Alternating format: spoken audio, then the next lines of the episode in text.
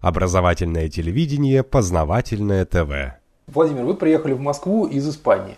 Вы достаточно долгое время там живете. Вот когда вы туда перебрались? Мы уехали в феврале 2003 года. Угу. То есть вот. это уже больше 10 лет, 11 лет? Да, это уже 11 лет. В феврале исполнилось. Мама, я и брат. Угу. Вот, мы переехали. Получили вид на жительство. Угу. Можем спокойно перемещаться по Евросоюзу, прилетать, улетать в Россию, куда хотим. Живем на самом юге Испании, около Гибралтара практически.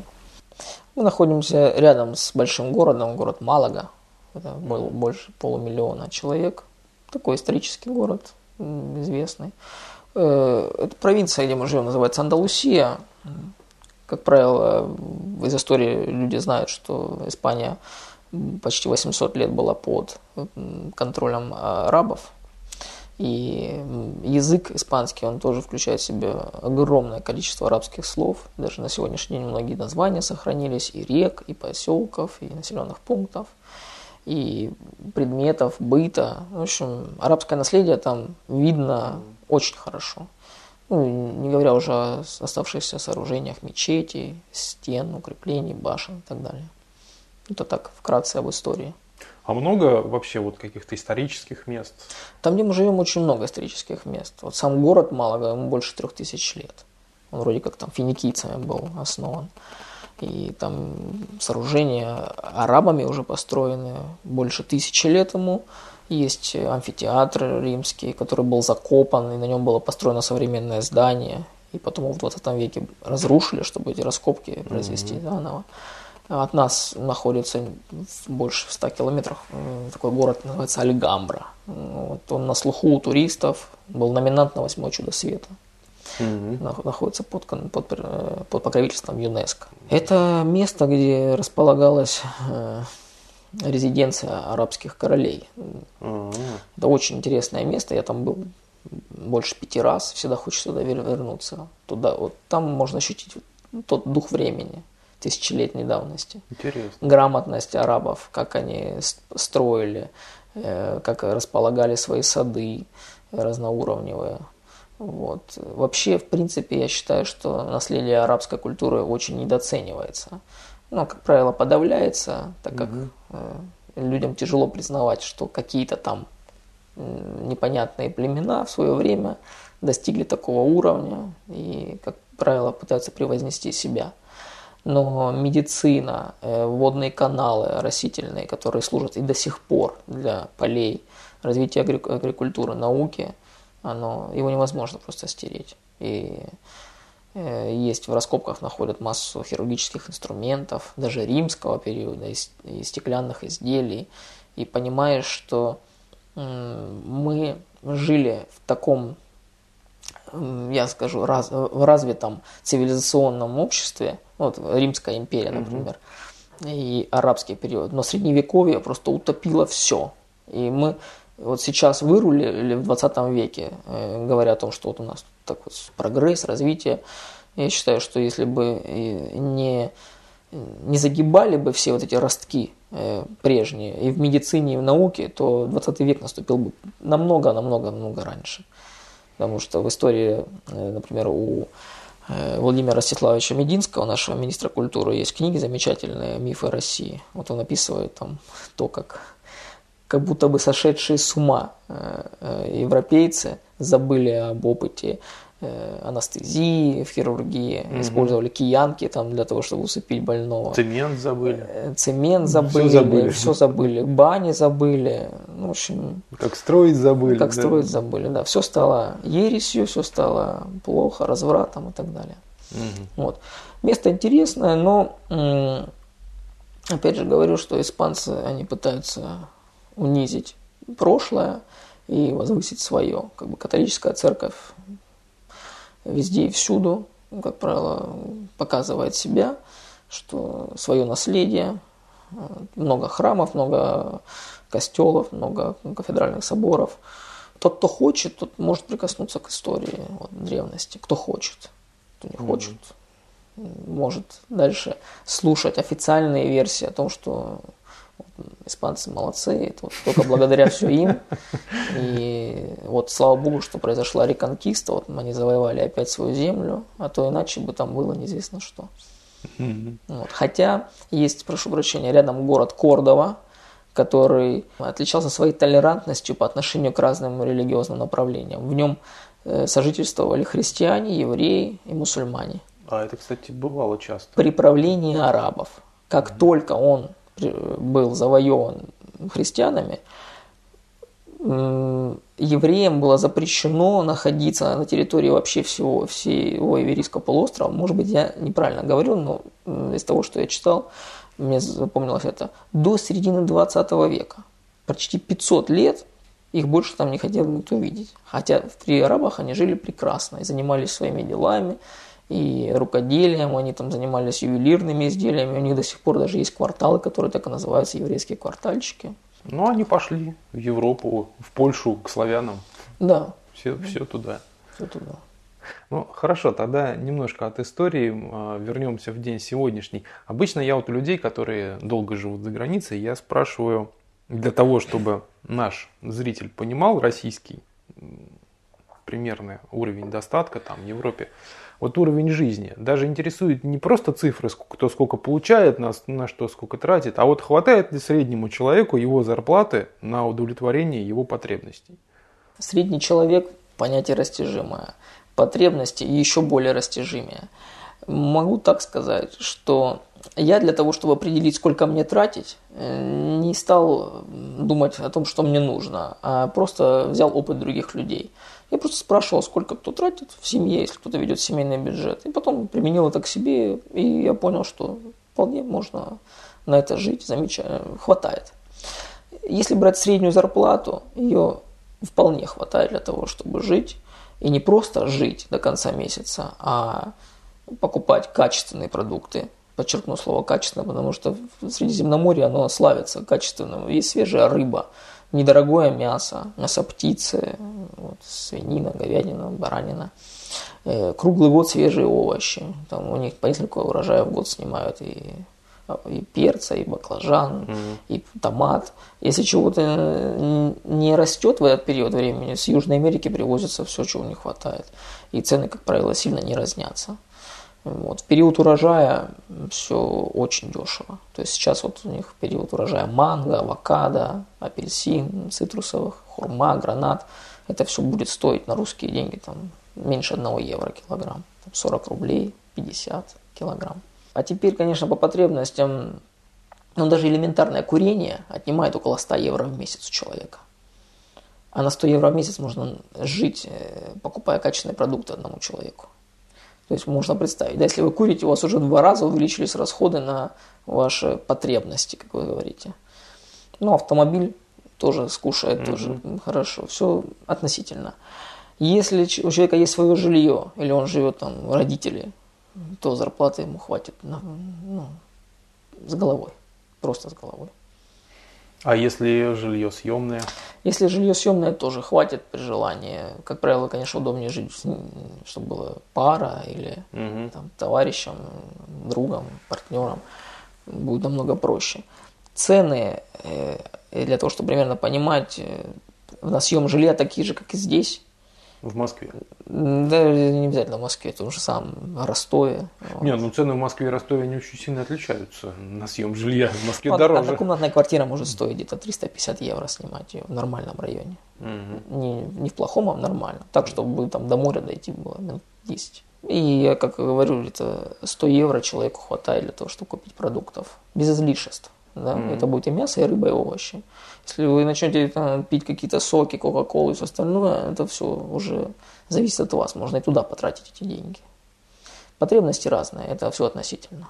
Хватает. Если все разумно делать, хватает, и отложить хватает, и, и погулять хватит, и съездить куда-нибудь отдохнуть хватит, и на лыжах покататься. Все доступно вполне. Как бы жизнь очень комфортная. Ну вот я смотрел статистику, уровень безработицы в Испании самый высокий среди Да. Евро- Европы. Там что-то 25% уже четверть населения, трудоспособного я имею в виду. Да. Это вот как-то видно, как-то это ощущается. Нам очень тяжело об этом судить, потому что мы живем в курортном месте. Ага. И сами испанцы говорят, что это не Испания. Там очень много иностранцев, и бюджет э, региональный и городской, он формируется за счет э, туристов и местных жителей, которые не являются в большинстве своем местными. То есть они не зависят от экономики Испании. Для них эти кризисы как-то не важны. То есть у людей какой-то бизнес, они просто там живут, вот, или пенсионеры, которые получают хорошую пенсию, те же немцы, финны, норвежцы. Поэтому там рынок формируется за счет экономики, которая не находится внутри страны. Вот так. Э, Как правило, рынок услуг, потому что там вообще ничего не производится. Маломальски сложный какой-то продукт, если вам нужен, надо его заказывать или из Барселоны, или из Мадрида. Барселона, как правило, принимает в свой порт все импортируемые товары, вот, и оттуда уже что-то пришлют. Производства нет, есть агрикультура на широкую ногу. А по поводу безработицы, это видно и очень хорошо видно, но испанцы живут семьями, и очень часто родители не отпускают своих детей до, до пенсионного возраста. Как это? Ну, так что вот мама, например, 70 лет и сыну 50 лет, он, он может быть жить у нее, не женат, ничего, она его будет кормить, она будет одевать, даже ходить с ним иногда в магазины, может быть, даже там, стирать, убирать за ним, вполне это, это нормально увидеть. А Вполне. он же, а он как сам семью свою Ну, а зачем? Все же так хорошо, все за тобой ухаживают, все комфортно. Это, конечно же, не означает, что ко всем можно это лекало применить, но это есть и очень часто. Мы в шоке, мягко говоря, как можно, да, даже ну, просто пользоваться, да, своими родителями. Ну, как так можно? У них это часто встречается. Взрослые дети живут с родителями, и родители, что самое интересное, тоже не считают, что что-то ненормально. Но это же мой ребенок, ему сложно и так далее. А по поводу трудоспособного населения, у них очень огромное количество ненужных профессий, равно как и у нас. Знаете, ты кто? Экономист, ну, значит, ты никто. Да, согласен. Которые учатся не, значит, не, зна- не знаю для чего, что они будут делать тоже неизвестно. А то, что касается профессий, которые реально могут э, дать тебе кусок хлеба, то, что делается руками, их даже и получать не надо. То есть, например, строительство, нет э, института, который бы воспитывал э, там, прораба. Прораб самоучка. Так, то есть нету строительного института, скажем так? Есть архитекторы, которые учатся там. Есть там технические архитекторы, которые будут потом заниматься контролем э, чертежей или разработкой, будут там строительные нормы и правила определять, вот, проекты контролировать.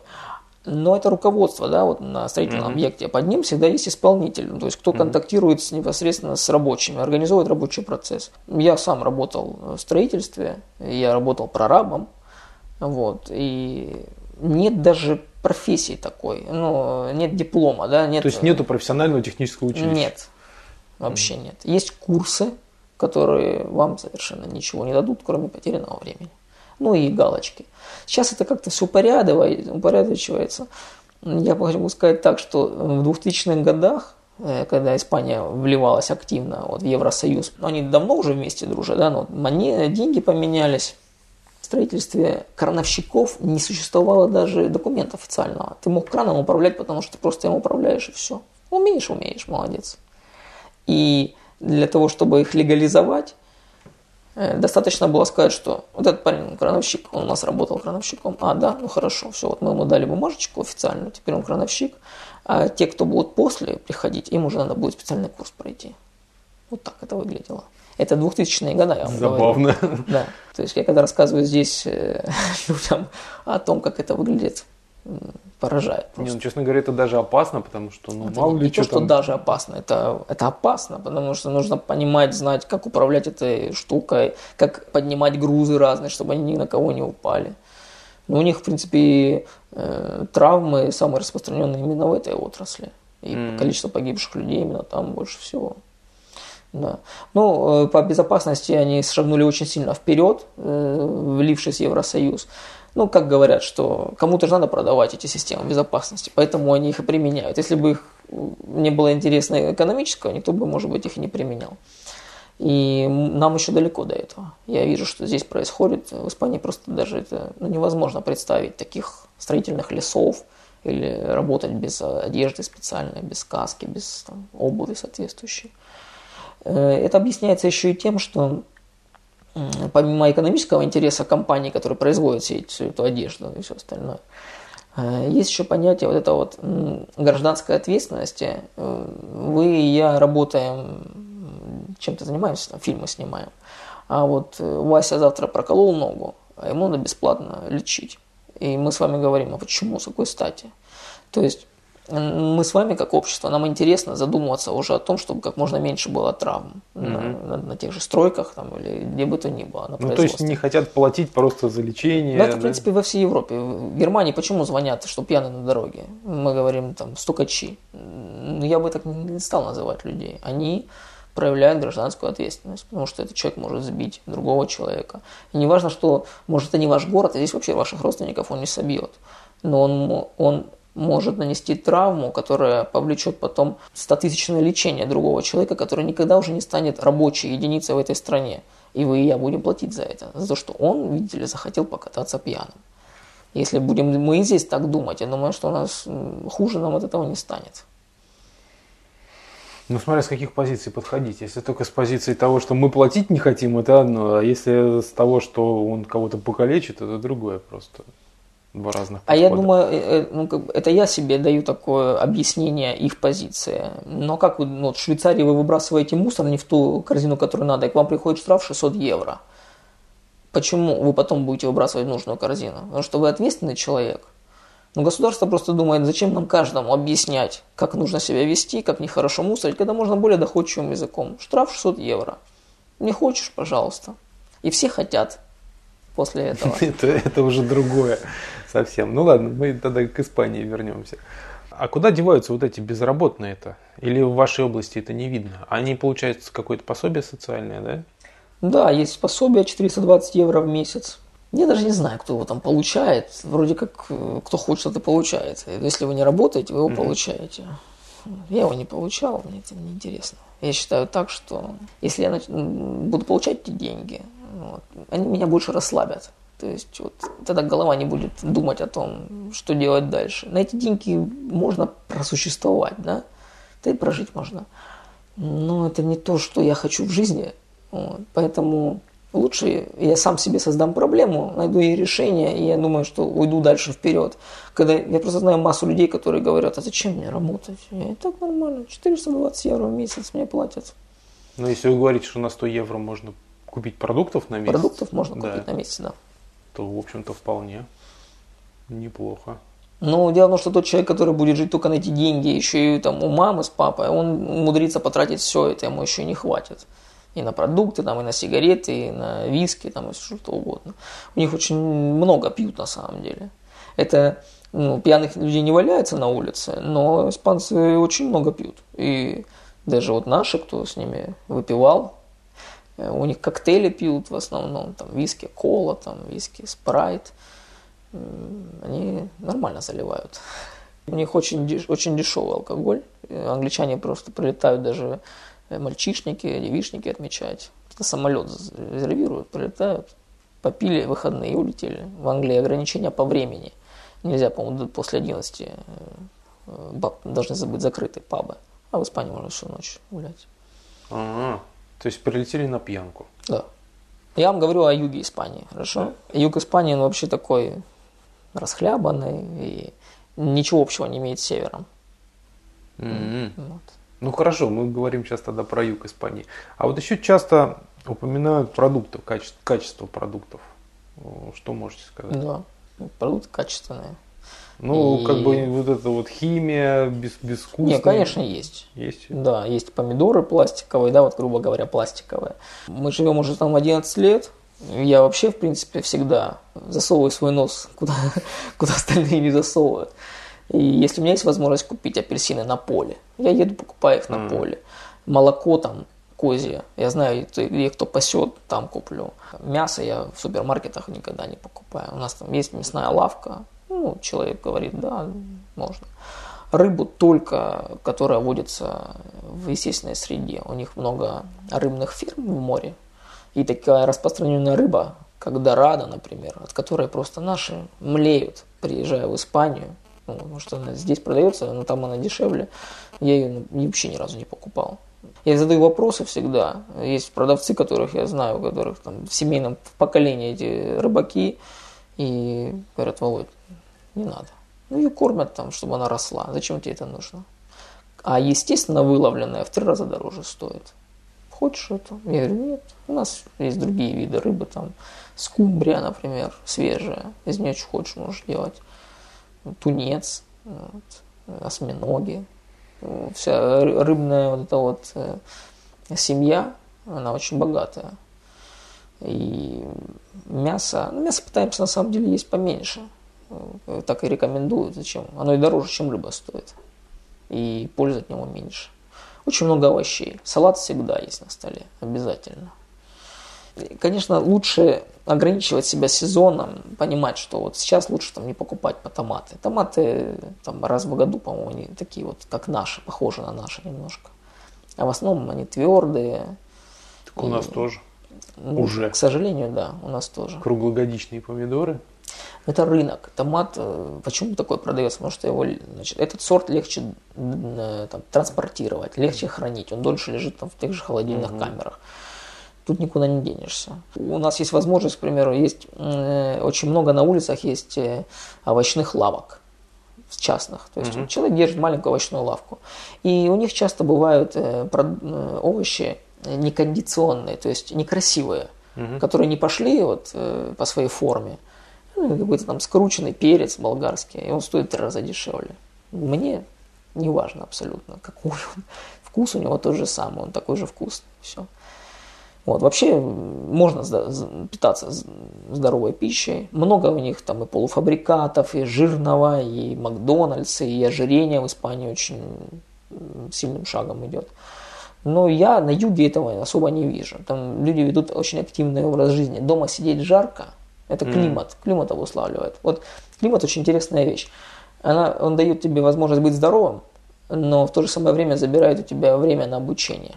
Он тебя выталкивает из дома, а мы за счет того, вообще как бы северные люди, они всегда по развитию. Им, ну, им нужно думать о том, как переживать эти зимы. И больше времени для того, чтобы посидеть с книжкой. То не снег, то дождь, то град. А там можно гулять. У нас 330 солнечных дней в году. Хочешь, не mm-hmm. хочешь, на улицу можно выйти. И гуляют допоздна. Дети в 12 часов ночи могут бегать на площадке спокойно. Другой вопрос. Я его задаю людям, которые вот жили за рубежом, и это с позиции Михаила Задорнова, который это все запустил, да, насколько они тупые, насколько они отличаются от нас, чем они отличаются. И тупые ли они вообще? Ну, тупые, наверное, грубое такое слово, хотя часто хочется его применить. Они ограниченные больше.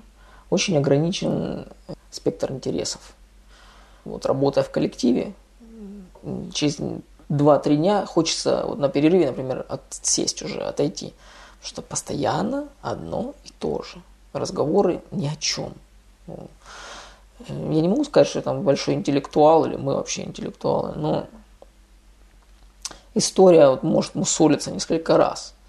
И я удивляюсь, почему человек, что сам не понимает, что он это уже рассказывал. Часто так бывает. Вот. Когда вот я приехал, работал в коллективе, там вот темы были такие основные.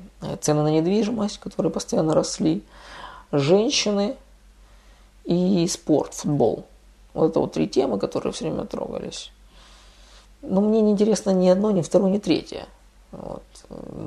Я очень ценю общение э, людей. И когда э, по прошествии времени мне попадалась возможность встретить русского человека, там, туриста или иммигранта, с которым было интересно, было о чем поговорить, я за него держался двумя руками, и он не понимал, что такое. А ведь, как говорит Валентин Юрьевич Катасонов, для человека общение – это самый ценный продукт, что только может быть. Вот именно живое общение. И вот благодаря чужбине это осознаешь. Значит, ну, я, по крайней мере, mm-hmm. на себе это осознал. Когда смотришь на то, что как они строят мосты и дороги, сказать, что они тупые нельзя. Потому что мы по ним ездим, это сделано хорошо и качественно. В других местах, когда что-то делают для себя, ну да, часто это все не очень. Ну, не могу сказать, что прям такие вот тупые, глупые люди. Они просто вот ограниченные. Вот они живут своим делом, там, ремеслом. Там, кто-то пашет землю, кто-то собирает оливки. Ну, ему больше и не надо для жизни. Вот. Они живут, наверное, так же, как 300 лет назад жили. То есть знают, что нужно их обрезать, собрать урожай, перемолоть, превратить в масло. Вечером погулять, потанцевать там севияну или фламенко, от которого я тоже уже устал. Нет театров, ну, таком доступе, как здесь, музеев. То есть для развития, для культурного развития личности очень не хватает э, мест пребывания. Просто ограниченные люди. Испания такая страна, я для себя такой вывод делаю, что это английская колония больше. Английская или американская? Ну, англоамериканская, наверное. Англосаксонская, в общем. Да. А Они... в, чем, в чем это видно? Ну, учебники там, по-моему, в Кембридже печатаются. Да, прям печатаются? Ну, там есть сзади на многих школьных учебниках, там Кембридж написано. Угу. Вот. Э, потом песни, э, своих песен очень мало. Вот если радио включите, так же, как у нас, да, вот. Угу.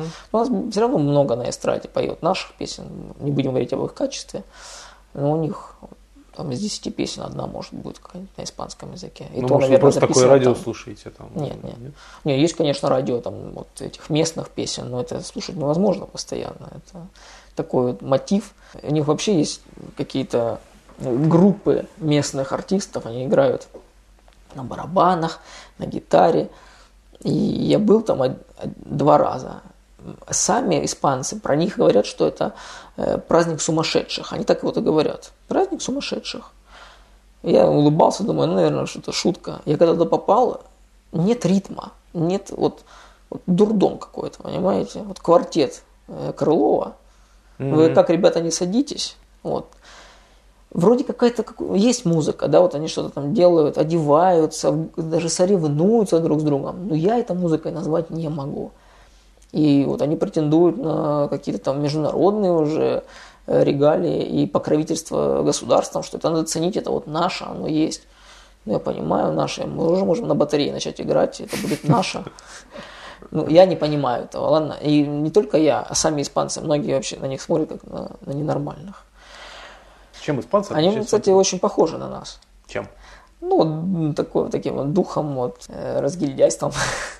Ну, похоже. я бы не сказал, что мы разгильдяи все. Ну, не все мы разгильдяи, но у нас как бы часто, мы не немцы, да, вот там проблема, давайте подумаем, как решить, давай, ты точно уверена, давайте посчитаем, там, мы можем, там, да давай, ладно, давай, пойдем, так, так, пойдет, все отлично, прилепили, поехала, отвалилась потом, ну, блин, ну ладно, не получилось, вот, у них это часто присутствует, да как-то ну, похожи они на нас. Я даже не знаю, нужно пожить немного, и вы поймете, что у нас с ними есть общее. Mm-hmm. Что-то вот есть такое. Э, они в дом где могут пригласить, тоже накормить, вот так вот. Хотя, э, как друзья, они очень не, нестабильные. Очень нестабильные. Они даже сами друг для друга. Любят друг друга пообсуждать. Это у них присутствует. И выгоду свою обязательно найти. Даже я вот смотрю, как-то ну, хитринки очень много. И прежде чем поехать в Испанию, была такая маленькая брошюрка, которая мне попалась. Там было сказано «Два испанца, три мнения». И я думал, что это означает, как так это можно понять вообще, что это такое. Ну, точно, два испанца, три мнения ответственности не любят. Это, наверное, удел любого общества. У нас тоже мало кто хочет быть лидером. Да? Мы лучше там в уголочке посидим. Когда... Не, люди разные. Ну да, люди разные, но вообще говорят, что 90% не способны на принятие решений, это 10% да. готовы руководить. Ну, я вижу, что ответственности не любят. Даже вот занимая какие-то руководящие, казалось бы, посты, меня это раздражает, ну это меня, да, что, ну, ребят, ну уже пора бы принять решение и все. Нет, вот ждем, пока кто-нибудь другой на себя возьмет ответственность и все. Наверное, а... это связано с 50-летними маменькими сынками, частично все-таки. Ну, это да. вот ответственность. Но у них идет очень сильное разделение профессий, да, вот ты либо только кирпич, ты только плитку, ты только строгай, ты только пили. Вот. Универсальных людей они даже начинают, наверное, уже не любить и не верить в то, что это существует. Когда вот нам приходилось устраиваться на работу, мы писали свое резюме, они нам не верили, что человек может там и в розетке поковыряться, да, там и стекло вставить, и лампочку поменять, ну, мягко говоря. Mm-hmm. И тут же у него есть университетское образование, что он там, там учитель физкультуры. А что ты тут делаешь, да? Как-то вот не клеилось. А работать хочешь на стройке. Но мы вот с товарищем работали, первая официальная работа такая, там три года жили неофициально сначала, прежде чем получить документы. И нас взяли на работу, самую низкую. Ну, мы уже через месяц получили повышение, и через полгода мы уже занимали должности выше, чем те, которые 10 лет уже работали в компании. Mm-hmm. Ну, потому что в таком обществе довольно-таки несложно пробиться человеку, у которого есть голова на плечах. Ценили нас очень хорошо, никогда не принижали, там, чтобы сказать, что вы там иностранцы, ни в коем случае. Мы даже знали ведомости по зарплате, мы получали столько же, сколько и, и испанцы. То есть в этом плане нас уважали. И вот, вот это, наверное, похоже. То есть вот, знаете, вот как-то вот такое семейное. То есть, ну, не важно, mm-hmm. что ты откуда-то приехал. А нас, э, наоборот, обижало, что они нас ставят вровень с иностранцами, например, из Африки.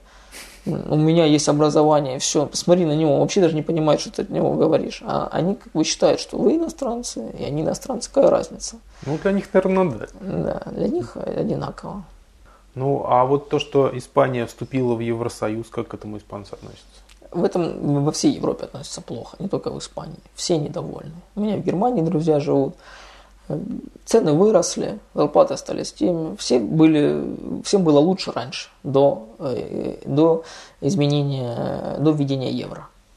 У испанцев были песеты, я их не застал, но кто э, жил, говорят, что раньше было намного лучше.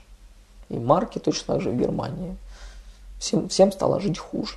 Что-то странные вещи происходят, да? Европа объединяется, но в ней становится хуже по многим вещам. Все это вот катится куда-то куда так не туда немножко. Нужно искать, кому выгодно. Ну, выгодно, видимо, тем же самым англосаксам, собственно. Вот мне уже который человек приезжает из разных стран, там, из Финляндии, Германии, Испании, говорят, что наша страна, типа, это штат США, там, очередной. Ну да. Ну, образование, например, оно тоже, наверное, стандартизируется и идет вровень с «поставь галочку здесь», угу. и все, и поменьше думай. Вот даже учебник математики, которым я столкнулся, у него в нем не было, э, вот, например, э, кривой такой, от простого к сложному. Там было вот так вот все, вот так. Можно было встретить простой пример какой-то элементарный, чуть ли не 2 плюс 2. И тут же, бац, какие-то неизвестные функции пошли. Потом опять, потом какая-то вставка про религию. Чего она там делает? Да. Вот, ну, немножко из, очерки из, из истории. Там, вот, какой-то был там святой, вот он что-то делал. Может, он математиком был каким-нибудь? Ну, Нет? может быть. Я там не помню истории, но вот прям текст такой и фотография. Ну, Испания достаточно, скажем так, верующая страна, насколько я да, знаю. Да, она очень церковная. Прям вот можно увидеть людей, которые ходят на, называется, месса у них, ну, на службы. И, как правило, взрослые, бабушки там, бабушки в основном, там женщины ходят. Вот. Ну, а молодое поколение им это уже все. Они, mm-hmm. может, они католики, у них там крестины, потом первое причастие, на которые тратятся уйма денег. Э, первое причастие, по-моему, 10 лет – одежда обязательно у девочки, у мальчика должна быть специальная. А девочка как невеста одета. Приглашаются все родственники. Это свадьба. Не хватает только жениха. По mm-hmm. деньгам то же самое. Ну, а церкви что? Все нормально. Давайте. Вот. Свечки на кнопочку нажмите, киньте 50 центов, у вас загорится лампочка. А, то есть свечек нет? Да. Ну зачем? До чего переводить? дошел прогресс, до можно, невиданных чудес, да? Можно даже свечных заводиков уже не надо строить, можно на кнопочку нажать. На самом деле страна комфортная, удобная для жизни. Вот. Тем более мы себя чувствуем легко, потому что понимаем, что они ну, пограничнее, чем мы. Вот. Не так готовы к этим катаклизмам. Там. Но они тоже могут и приврать, и украсть. И многие люди, которые приезжают, покупают там недвижимость в, за грани... в Испании. У нас курортный край, многие интересуются этим. Попадают в истории неприятные зачастую. Вот, и с документами, и с разрешениями, и со всем подряд. Бардак. Вот. Ответственности нет. И вот я все время говорю, Испания это история Райкина про костюм. Кто шил костюм? Не знаю. Я карман, он Ага. рукав, я пуговицу. А кто костюм шил, не знаю. Вот это точно так. Как правило, утром, если вы приходите, то у нас компьютер не работает, какой-то сбой в системе. Этому не надо удивляться. Может, вы в другое место зайдете, вам то же самое могут ответить. Ну, подождите еще 5 минут. Вы же открываетесь в 8.30. Но мы не успели. Что вы от нас хотите? Что вы? Ну, 8.30. Ну, мы банк. Ну и что? Мы не готовы. Да. В делах, если вот кто живет там, я просто знаю, что люди, их это очень сильно раздражало, они очень сильно нервничали. Как, говорит, я же договорился, что они сегодня приедут, а они не приехали. Я говорю, ну так что такого? Там так. И если вы хотите, чтобы вам что-то сделали или что-то выполнили, нужно договориться примерно на вторник-среду. Если вы договоритесь на пятницу, ну, дай бог, чтобы в понедельник они приехали. Потому что пятница такой день, это почти суббота, понимаете? А четверг это почти пятница, а понедельник это после воскресенья. Если что-то заказал, я сам просто знаю, они говорят, значит, мне по, по гарантии надо было поменять, по-моему, стекло в духовке, оно лопнуло. Почему так произошло? Бош, там, все нормально. Позвонила, я говорю, испанцы даже не- никогда не скажут вам так. Они скажут после двух. М. Вот. Всегда. Только так. Они никогда вам не скажут, в два будем. Потому что сами знают, что не приедут. Ну, Я после двух дома не звоню, ни- никого не раздражаю, не нервирую. Все, вечер, 8 часов вечера уже. Ну, я знаю, что никто не приедет. Никто даже не позвонил. Ну, у меня такой был период, я был, находился дома, мог себе это позволить. Знаете, следующий день, где-то часиков в 10 утра или в 11, звонок. Здрасте, здрасте, я приехал менять стекло. А, ну заходите. Вот такое ощущение, что мы с ним договорились именно на 10 утра послезавтра. Ну, то есть завтра, а не на сегодня, на 2. Даже не, нет, извините, вообще. И что самое интересное, говорить им что-то бесполезно. Потому что это их образ жизни. Это вы как-то ненормально на это смотрите. Зачем вы будете его воспитывать, когда это нормально, норма? Ну, не получилось. Не получилось у меня. Организовывать современное производство достаточно сложно, когда каждый будет ходить как хочет. Это же совместный труд многих людей. И они должны работать, хочешь не хочешь, но по единому расписанию какому-то. Ну, производство включает в себя э, отработанную технологию и процессы. То есть есть определенные действия, которые можно выстроить в цепочку и контролировать их на каждом этапе. А если мы говорим с вами об оторванных услугах, э, один вам должен привезти, не знаю, лампочку, а другой должен приехать лампочку это прикрутить. И вы говорите, тот, кто привезет лампочку, обещал приехать после двух. А во сколько теперь приходить тому, кто будет прикручивать, вы уже не знаете. То есть вам нужно сначала удостовериться, что лампочка у вас здесь, после этого вы уже можете договориться с этим. Понимаете? Хотя все может займет 15 минут. Но на это потребуется день, два, может неделя. Лампочка задержалась, разбилась, кто-то заболел, мы перепутали. Это нормальное явление. И я просто в своих делах знаю, что если я о чем-то договариваюсь, там, ну, для кого-то что мы делаем, надо доставить какой-то продукт, какой-то материал, инструмент. Никаких обещаний я сам никогда никому не дам. То есть я говорю, ориентировочно сказали там через две недели, хотя я, может быть, договариваюсь уже на этой неделе. Я знаю, вот этот запас мне надо делать, а по-другому никак. Просто никак. И даже несмотря на кризис, вообще ничего не изменилось. Вы заходите в магазин, и на вас так смотрят, господи, ну что ты пришел, что тебе еще тут надо?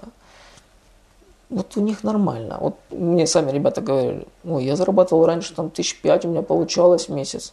Пять тысяч это очень большие деньги для Испании. Я не знаю, я таких денег не зарабатывал там.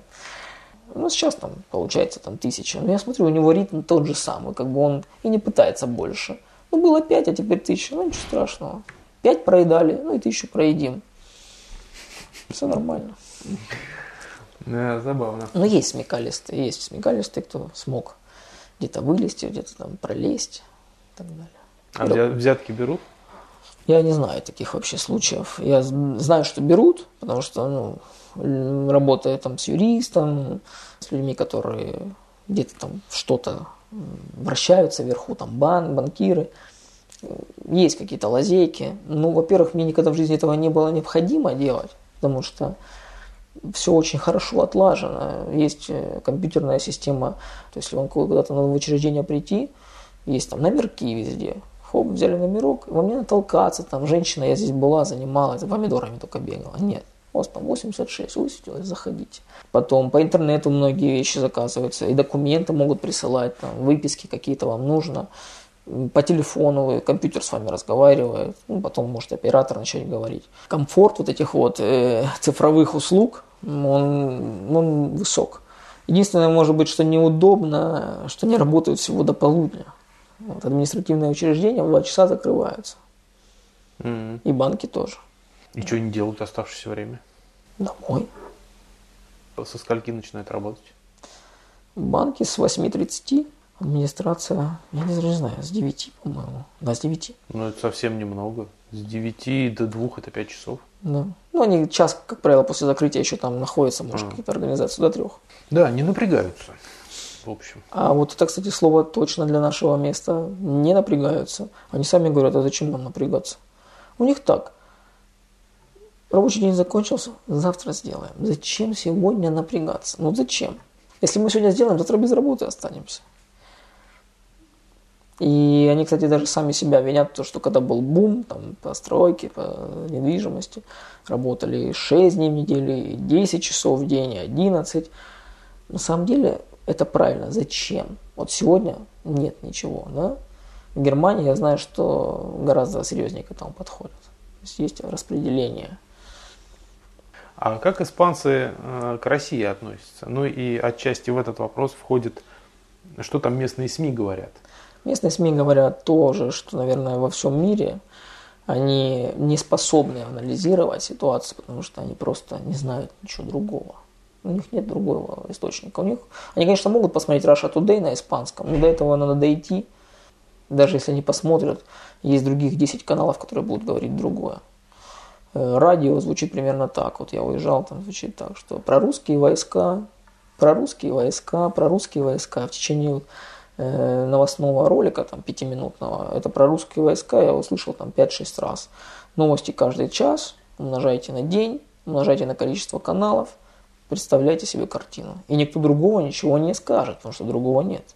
Есть только Russia Today, альтернатива. Ну, я вот познакомился, мы были на море с дочкой, с мужчиной, лет 60, купались вместе, начала с ним играться.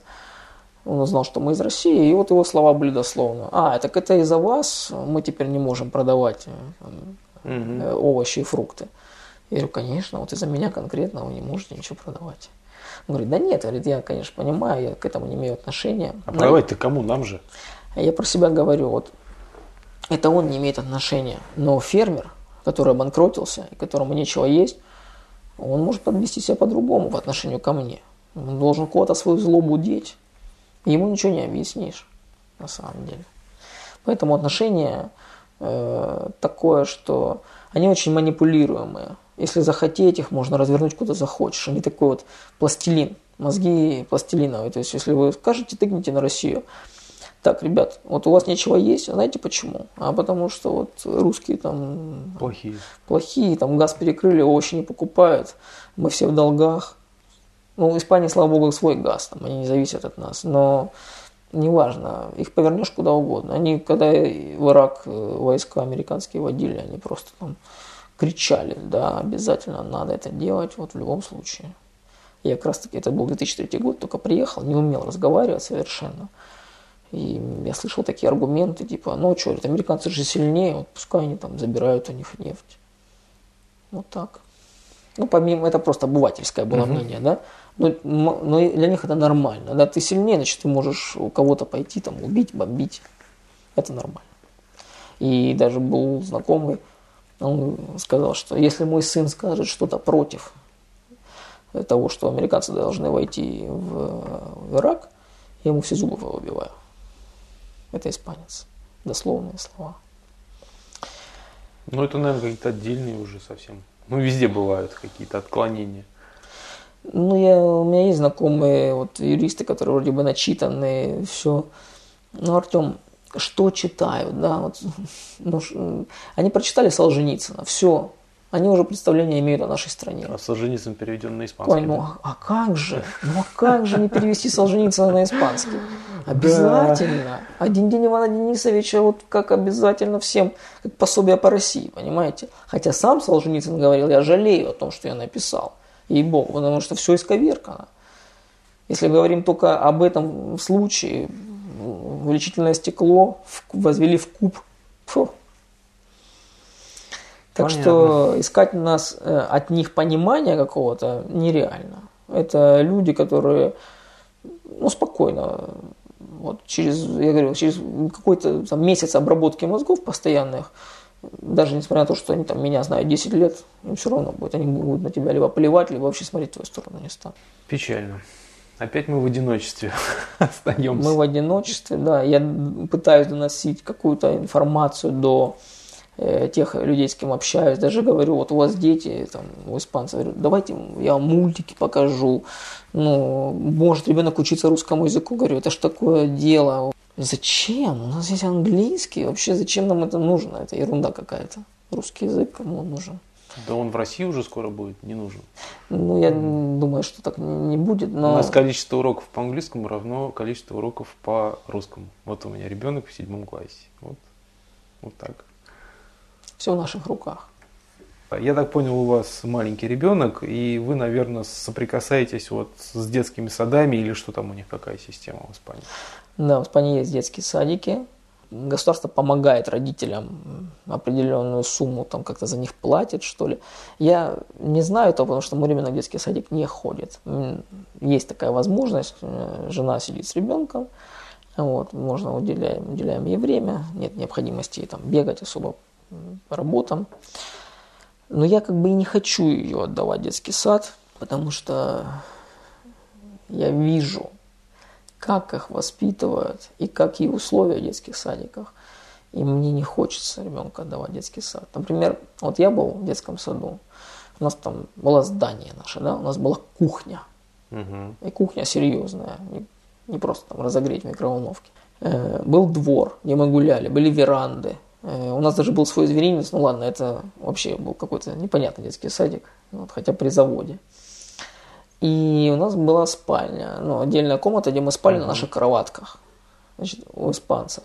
У них есть кухня, есть меню, в котором, кстати, в этом меню я рассматривал меню на месяц, мне дал один э, знакомый. Есть такая рыба, пангасиус. Может быть, вы слышали, у нас сейчас вот на рынке ее часто продают как э, морской язык. Это канамный сом из Вьетнама. В общем, ее есть нельзя. А вот у них она рекомендована государством утвержденное меню. Там запеченное где-то вот. Но ну, я думаю, телезрители, кто слышал об этой рыбе, mm. будут в шоке, когда услышат, что это даже рекомендовано. По-моему, два раза в месяц ее я приготавливаю, потому что я на месяц меню смотрел. Теперь, спальни нет. Стоят топчаны такие в стопке, э, как вот как раскладушка, только уже пластиковая, готовая, не надо раскладывать, на, с, с, с натянутым тентом. Это в лучшем случае. А так вообще маты могут быть. Просто маты лежат в стопке, их раскидали, дети попадали и спят вот на полу. Вот так. Э, в некоторых садиках нет вообще даже тихого часа. То есть уснул ребенок на полу, вот он там, в лучшем случае его положили на мат. Вот он там лежит, или в угол его оттащили. Вот так. В некоторых садах, во многих садах нет двора своего, то есть что вот только закрытое помещение. Может быть, сетка рабица, как в клеточке в такой они могут находиться. Когда это все, на это все смотришь, говоришь себе, кто кого должен чему учить, если у нас это все было угу. организовано на таком уровне. А здесь ребенок, такое ощущение, что он вообще никому не нужен. Вот родители бедные, э, вроде бы и хотели бы куда-нибудь, но других вариантов нет, они отдают его в этот детский садик. Камера хранения детей, как сказала мне женщина, детей. жившая во Франции. Да, камера хранения детей. И ребенка надо забрать после обеда.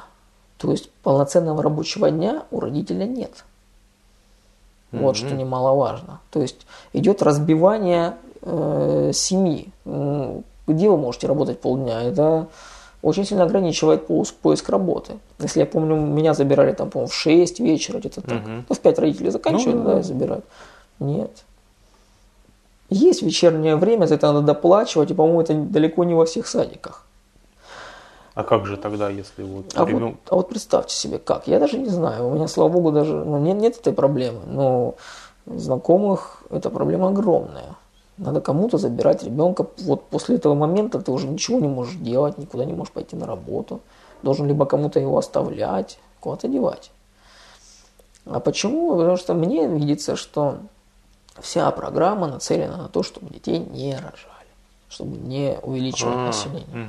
Как бы я вижу эту подоплеку внутри, э, о, скрытую немножко. То есть мы с одним ребенком так намучились, ты еще второго хочешь? да? Мало того, что они рожают очень поздно, ну, то есть после 40 могут родить спокойно. В больницах, когда наши девчонки славянки рожают, для них это вообще шок. Там, ну, когда девочки там 18-20 лет, что это за реб- ребенок рожает ребенка.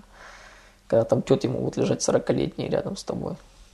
Из роддома тебя вообще выпихивают через два дня. Все, свободен. К тебе домой никто не придет. Если ты не будешь ходить, видеть ребенка, к тебе никто не придет. Ну, в лучшем случае могут позвонить, сказать, почему вы не пришли прививку сделать. И то с запозданием таким нормальным. Ну, насчет прививки, может быть, оно и хорошо. Да, но насчет того, что, что происходит с ребенком все это время, хорошего мало. Не каждый же родитель родитель. Понятно. А со школой как? Со школой. Ну вот э, у них начинается в кавычках обязательное образование с трех лет. Вроде как в три года нужно всех вести уже, вот как мини-школа такая. И нас Ну, постоянно... это, это на базе детского сада или что-то другое вообще? Ну, вроде как что-то другое. Я вот не, не варюсь в этом и не особо не разбираюсь. Но вот в три года их уже сажают за парты. а, Вот, уже к такой дисциплине приучают. Три года? Да, в три года. У меня есть просто пример, прецедент знакомый. Испанс, э, именно испанка отдавала своего ребенка, он рыдал, он не хотел. Она его до трех лет не водила в садик, а вот три года надо было вести. Он прям кричал, мама, не хочу я, и все. Вот она его отдавала, как вот, как в лагерь какой-то, понимаешь, вот от- отобрали ребенка. И сама мне говорит, я так не хотела, так не хотела отдавать. Хотя я вот узнаю, это не обязательно. Обязательно с 6 лет. Это вот прям преследуется. Если в 6 лет не отвел ребенка, за это можно получить. Но у них тоже есть варианты э, обучать ребенка на дому. Есть такие случаи. Хотя это выглядит для всех, для общества очень дико. Для них выглядит дико, что мой ребенок не ходит в детский садик. Постоянные вопросы. Ходит в детский садик? Ходит девочка в детский садик? Я говорю, нет. А почему? А что такое? А в чем причина? А что, что не хотите отдавать? То есть мы как будто какие-то изверги родители не хотим, чтобы наш ребенок образовывался, в кавычках. Но мы не хотим. Нас, я не хочу каждому объяснять, почему. Нет, и все. Ну, не хотим. Из школы э, была проведена такая, был проведен такой анализ, со сколького возраста дети начинают э, обучаться школьной программе и какие результаты у них есть по европейским странам. Испания самая ранняя страна в Ев- в Европе по началу обучения, самый ранний возраст. И на конец обучения она находилась или последняя, или предпоследняя по результатам. И вот мне эту информацию сообщил испанец, у которого растет сын. Он говорит, вот что это такое? Раньше всего их вы- выдергивают из детства, отнимая у них все. И в итоге из них ничего не получается. Ну, то есть сами испанцы уже не, не понимают, для чего увеличиваются сроки обучения, хотя результаты ухудшаются. Ну, это редкий случай, когда человек мне сам это сказал. Задумался. Ну, я больше скажу, я даже не, не имея еще ребенка, даже в планах не было семьи, я уже занимался анализом того, кто как что видит. И у меня по воле судьбы были знакомые и остаются знакомые педагоги со стороны басков. У них есть такая э, Которые область. хотят все время отделиться. Ну, хотят, в кавычках, там это все игры. И- То есть политические игрища. да? да, только это. Я- Ну, это я так считаю, что это такой тлеющий костер. Когда надо, бензинчика подольют туда. Когда не надо, пусть тлеет. М. И вот женщина у меня знакомая, она говорит, если есть возможность не учиться в Испании, не учитесь в Испании. Профессор один из Мадридского университета, он тоже самое сказал, говорит, вообще Андалусию забыть как место для обучения, как школьного, так и высшее образование. Если в Испании, то говорит Мадрид, а если говорит, вообще есть возможность, Германия. Сами испанцы про это говорят. Вот. Поэтому, что удивляться-то, если сами они говорят так о самих себе. Моя причина, почему я не хочу ребенка вести в детский сад, у них о, очень много позволяется детям, строгости нет. М. То есть, что хочу, то творю. А я не хочу ребенка, который придет домой, и мне надо будет ему объяснять, что так нельзя. Зачем это мне нужно? Я лучше это время э, вложу там в знания, просто пойти погулять, изучать природу или книгу прочитать. И не буду потом его успокаивать еще полдня, потому что в садике они перевозбуждаются. А в школе то же самое. Учителей называют на «ты», а не на «вы». Хотя в испанском языке есть «вы», уважительная форма обращения. У них тыканье. И э, взрослое поколение испанцев, э, как бы надо задавать эти вопросы, чтобы из них это вытаскивать. Они сами об этом не говорят как о проблеме. Если у них спрашиваешь, что они говорят, о, тебе это интересует, я тебе расскажу. Они сами говорят, что это большая проблема, что учителя, учителя тыкают. Не, ну теряется, это сразу учителя ставит на уровень, да, на один уровень Теряется вот эта вот граница уважения. Угу. Вот. Если раньше было, да, что вот мы бабушек, я не знаю, вот я свою бабушку на вы называл. Все, ну ты понимаешь, что человек в другом статусе находится просто. Угу. Учитель, взрослый человек на улице, к девушке ты подходишь знакомиться, ты выговоришь. Для них это все дико. Они вообще просят даже, что даже на улице ты их называл на ты, и когда возникает возможность познакомиться, ну там заходишь в семью, там мама чья-то, да, ты говоришь, здравствуйте, она тебе может сказать, не, не говори мне, на, не выкай, скажи мне ты. Я, не умею так делать. Вам 60-70 лет, я буду вам тыкать, это как вообще?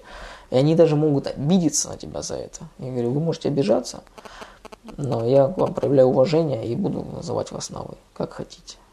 Ну, получается, и с образованием, и с э, деторождением, скажем так, одна система, по сути, то, что в Европе происходит.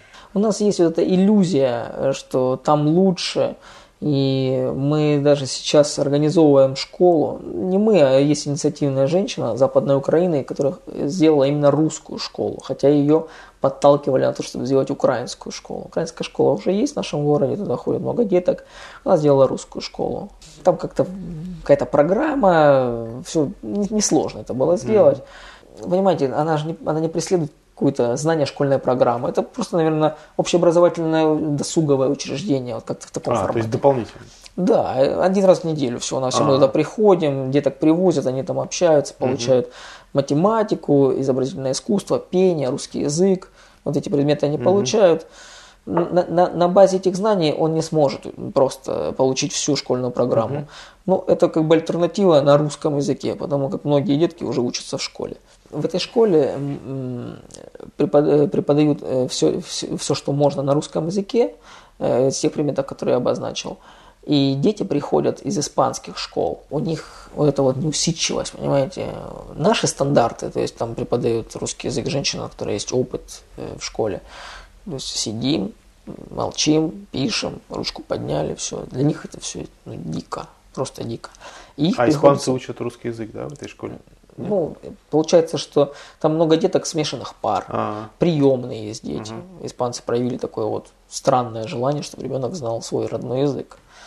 Вот. То есть испанцы установили русского да. ребенка, а потом его да. отправили в русскую школу, да. в отчасти. Не, ну это хоть, хоть это хорошо. Ну, меня это, честно, удивляет очень сильно. Такое вот приятное проявление ну, вот, да. у родителей. А много отвлечемся приемных детей из России? Насколько вы знаете? Ну вот я знаю, там сколько, двое, по-моему, ходят. Одна девочка взрослая и мальчишка. Mm-hmm. Вот. Причем мальчишку усыновила женщина испанка, не имея мужа, сама, одна. Ух ты, у нас бы это вообще не дали никогда и ни за что. Она сама один... поехала, у него корни немножко азиатские такие, я не знаю, кто он по национальности именно. Сама поехала, нашла переводчика, она терпелась, она ждалась, она работает какой-то госслужащий, ну, ну маленький ранг, там, угу. пенсионный фонд, там такого формата. Все, вот у нее живет. Она говорит, там отчеты, справки, я все посылаю, медицинское обследование делаем ежегодно. Ну, там какой-то период времени после усыновления, там 2 или 3 года, это обязательно все делается. Недешево все стоится, стоит. И вот живут они. А почему русского? В Испании, что ли, некого усыновить? Э, по-моему, в Испании была какая-то гигантская проблема, и можно было усыновлять либо кит из Китая, либо из Африки, но она хотела именно европейского ребенка, чтобы европейское лицо было. Вот у нее мальчик, она водит, мы, ну, я больше всех заставляю ее учить тоже русский язык. Вот. Ну, хорошо, все, хорошие отношения.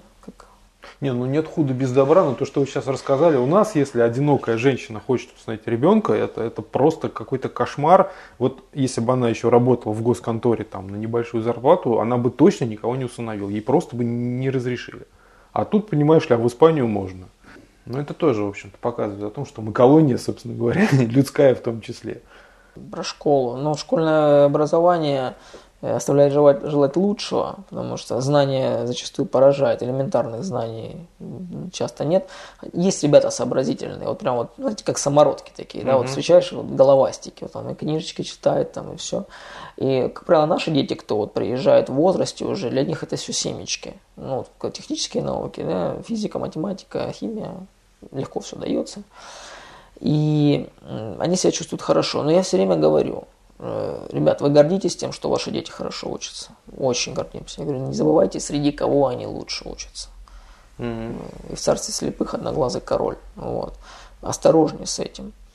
У них есть и хорошие университеты, там и Соломанка, и Мадрид, там и медицинские факультеты, и люди добиваются успеха. Но внутри страны им тяжело на, на достойную зарплату устроиться, и, как правило, уезжают в Англию работать врачи. Испанские врачи ценятся. Но ценятся, скорее всего, своей дешевизной. И ну, видимо, знанием. да, потому что мне рассказывали про медицину в Англии. Вот. Какой там уровень. И очень нередкий случай, к сожалению, дети бросают школу. Им просто надоедает, они бросают и вот идут работать там или с родителями в поле, или торговать, или на стройку. Вот так, потому что на стройке, как правило, профессия вообще не нужна. То есть умеешь, умею, покажи, ну, правда умеешь, давай работай. Приезжает очень много нашего э, брата, который почему-то думает, иллюзи... составляет иллюзию, что там учат лучше. Конечно, насмотревшись того, что у нас здесь бывает в разных школах, там учат лучше. Но нередки случаи, когда дети, э, например, отучившись 9 лет в России, им остался год, там, он уехал, возвращаются домой в Россию, потому что они видят этот дурдом, они не хотят там учиться. Филиалы там, Кембриджа в Испании, филиалы там, Оксфорда. В общем, вот mm-hmm. филиалы. Ну, филиал, мы знаем с вами, что такое филиал, да? Никогда там не будет учить так, как а я вот, на протяжении многих лет уже вижу поколение иностранцев, не русских, а вот там англичане, там, финны, которые своих детей отдали в испанские школы, и вот они уже отучились, и что-то из них получается там. У кого есть возможность, они их выдергивают из Испании и обязательно отсылают к себе домой учиться, будь то Германия, будь то Финляндия. А так это разгильдяйство полное. Образ жизни, понимаете, разгильдяйский юг, он, ну, атмосфера такая, воздух пропитан разгильдяйством. Вот все, э, ничего страшного, пройдет. Все, пойдем погуляем, там покутим, и все. А если у тебя еще не требуют этого в школе, в образовательном учреждении, то тем более. Есть там какие-то английские колледжи, немецкие школы дорогие, ну, я не знаю, что они там дают, какой выход будет. Я знаю, что никогда дочернее там предприятие или филиал он не будет, не сравнится с центральным офисом. Обычно это просто вывеска, под которой берут деньги за, за имя. Да. И образование хотелось бы, чтобы у нас э, возродилось все это, потому что у нас есть хорошая школа, хороший задел, но мы его, да, мы, мы его спускаем, спускаем, просто спускаем, спускаем. И приходится самому становиться преподавателем, хотя бы начальных классов, чтобы дети, в детей хотя бы вот фундамент вложить верный. Ну хорошо, Владимир, спасибо вам за рассказ такой про Испанию. Я думаю, что зрителям, в общем-то, будет полезно для того, чтобы понять, что и как и в Европе, и по отношению к России. И, и просто сравнить, что там и что у нас и есть, и было. Вот, вот это, наверное, одно из самых важных. Единственное, прошу, чтобы люди не строили себе иллюзий, и прежде чем куда-либо отправиться, будь то Испания или любое другое место на планете Земля, э, анализировали. Очень много анализировали и смотрели на самих людей, то, как они, что они, где они. Потому что вы имеете голову на плечах, вы можете отличить плохое от хорошего. А привезя своего ребенка в это общество, э, ваш авторитет будет потерян, потому что всегда улица авторитетнее, какие бы у вас родители не были. Мы знаем на своем опыте, да, школа, улица – это большее время жизни, mm-hmm. нежели общение с родителями.